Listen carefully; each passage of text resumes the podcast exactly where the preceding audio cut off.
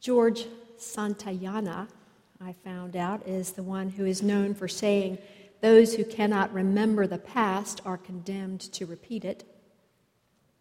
The corollary for that would be something like For those who learn from their experiences, life might not be so bad.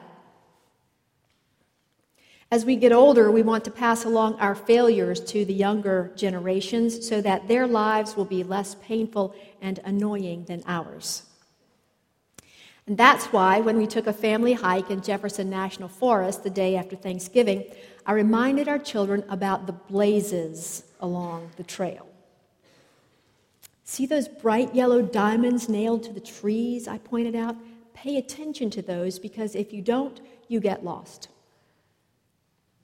The history is that some adults took Calvary's youth on a hiking and camping trip in this same area of Craig County. At first, the whole group was hiking together, but some wanted to go faster, while others wanted to stop now and then to check out the cool design in the bark or the little forest creatures, maybe locusts, I don't know. One parent was in the lead. My husband Brian and our dog Houston were somewhere in the middle, and I was with two of the youth at the caboose. At first, I didn't notice that the distance between us and those ahead of us had widened so much, but then it was quieter, and the trail wasn't as obvious. And then I looked up and around, and none of the trees had blazes on them. When I think of the wilderness, that's what comes to mind. It was a feeling of being lost. I can get around Virginia with a state map, and I can get around DC and New York and even Paris in subways, but I could not get out of the wilderness alone.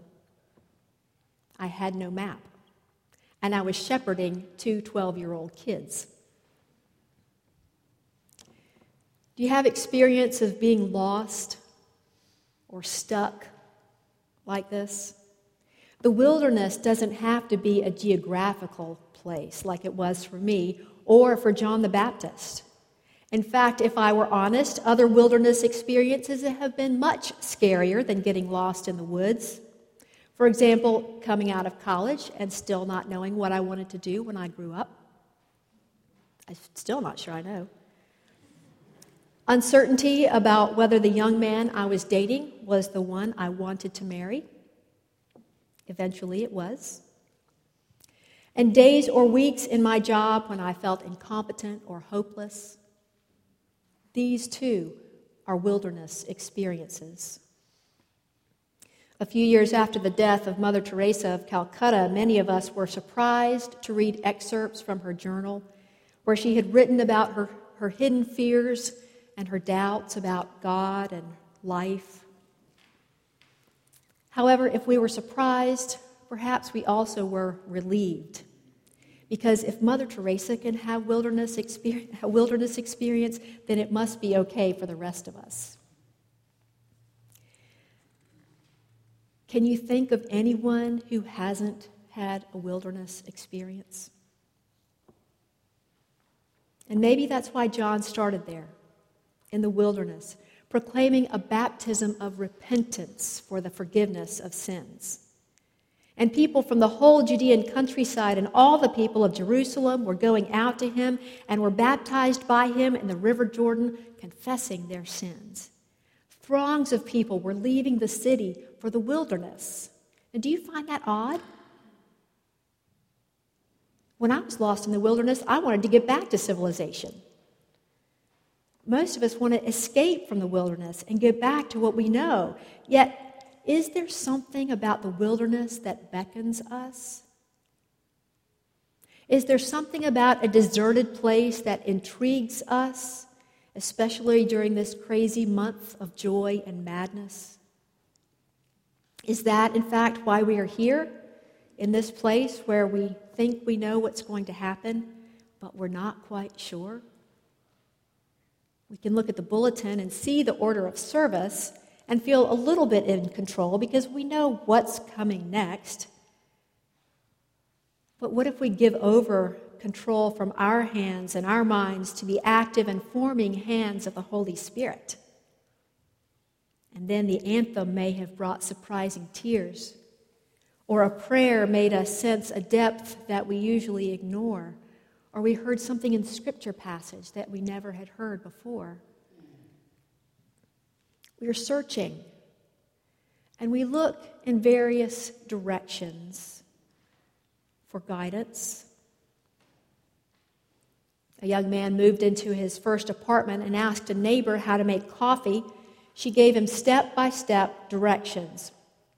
And a few days later, they passed in the hall, and she asked how his coffee making was coming along. And he said, Well, to be truthful, it went okay at first, but lately it's been really terrible.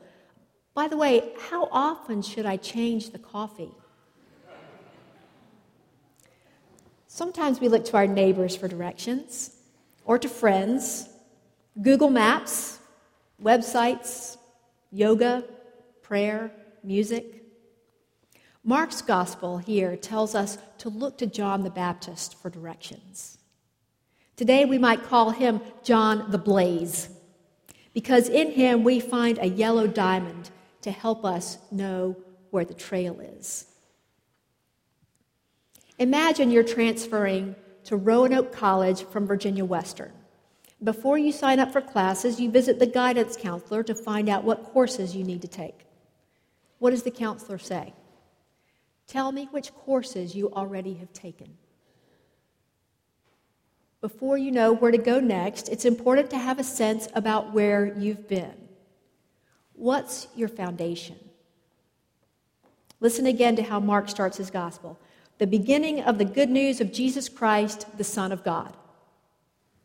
It's not even a complete sentence, and yet it's a foundation because he leaps backward in the second verse to the prophet of six centuries earlier and these words in Isaiah 40 of comfort and hope.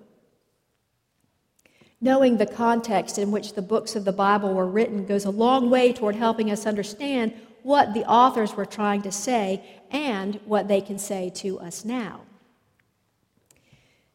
The book we know as Isaiah is comprised of at least two books and maybe three.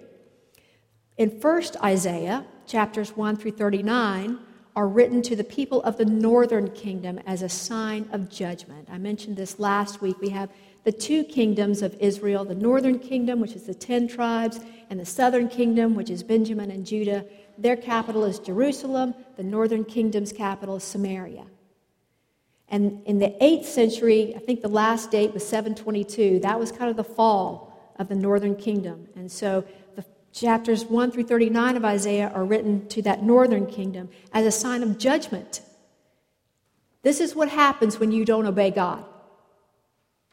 God starts working with the enemy.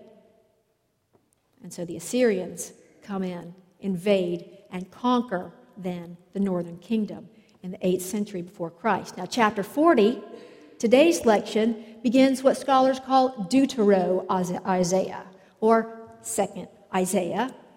It was written well over a century after that to the southern kingdom around Jerusalem, which Babylon now has invaded and conquered. The temple at Jerusalem was destroyed. The temple was where God lived in their perception. So many people have scattered, others have been deported to Babylon, and this was wilderness time.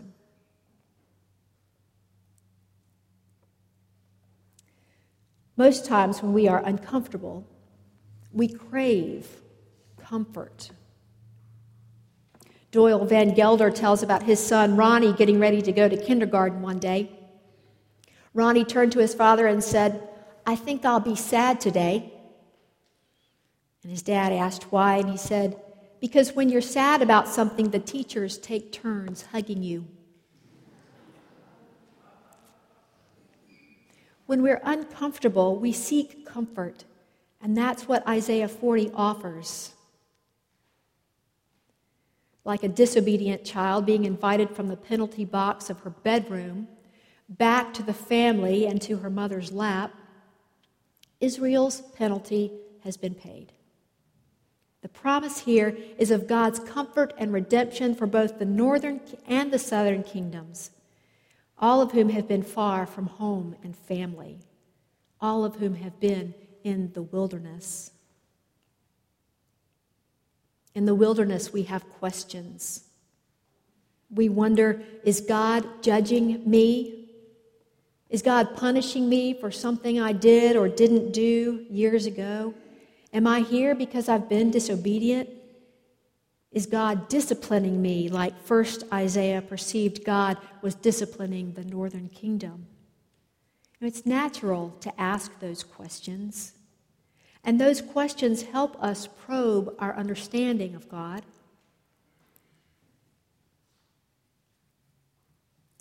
Isaiah points to points us again and says, "Here is your God." Should we call him Isaiah the Blaze? Your mighty God has the power to flatten mountains and smooth the rough places so that everyone is on an equal level. No more hierarchy. And then God speaks to all the nations. God's glory shines. Your mighty God turns bad things to good. And when people fail us, described as withering like grass and fading like flowers, your God is trustworthy and true. See, the Lord God comes with might, and his arm rules for him. And yet, he will feed his flock like a shepherd. He will gather the lambs in his arms and carry them close to his heart and gently lead the mother sheep. The might of the world is not gentle. But that will wither and fade, Isaiah tells us, while the word of God stands forever. Truly, these are comforting words to those of us in the wilderness, waiting, watching, and desperate for consolation.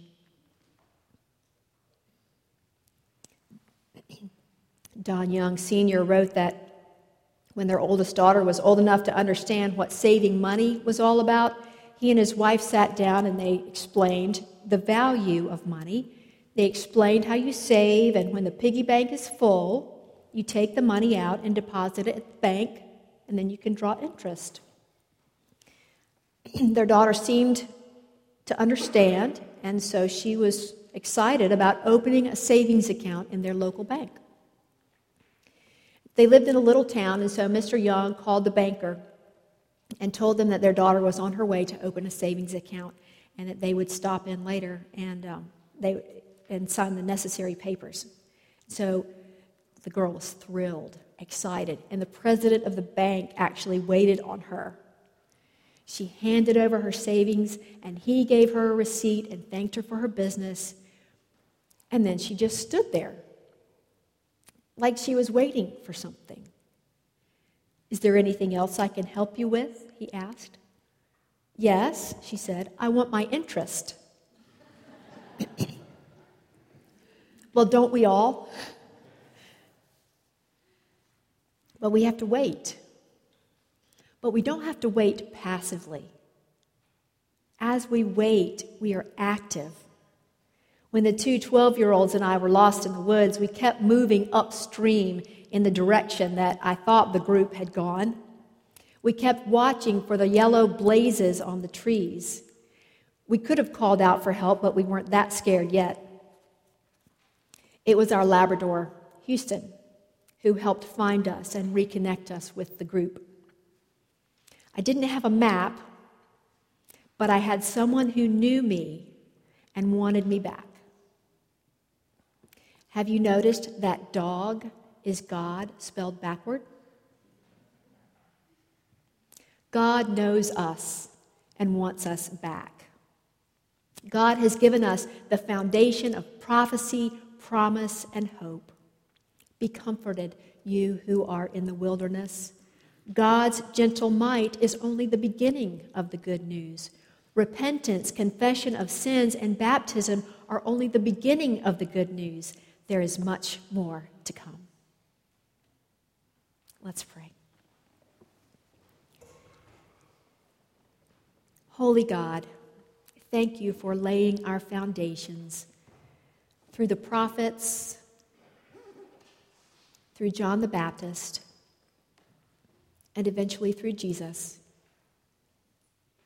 Help us to take time to reflect on our own foundations, how they have shaped us into who we are, and how you continue to shape us into the people you call us to be. Guide us as we look back and as we look forward and as we wait. In Christ's name we pray. Amen.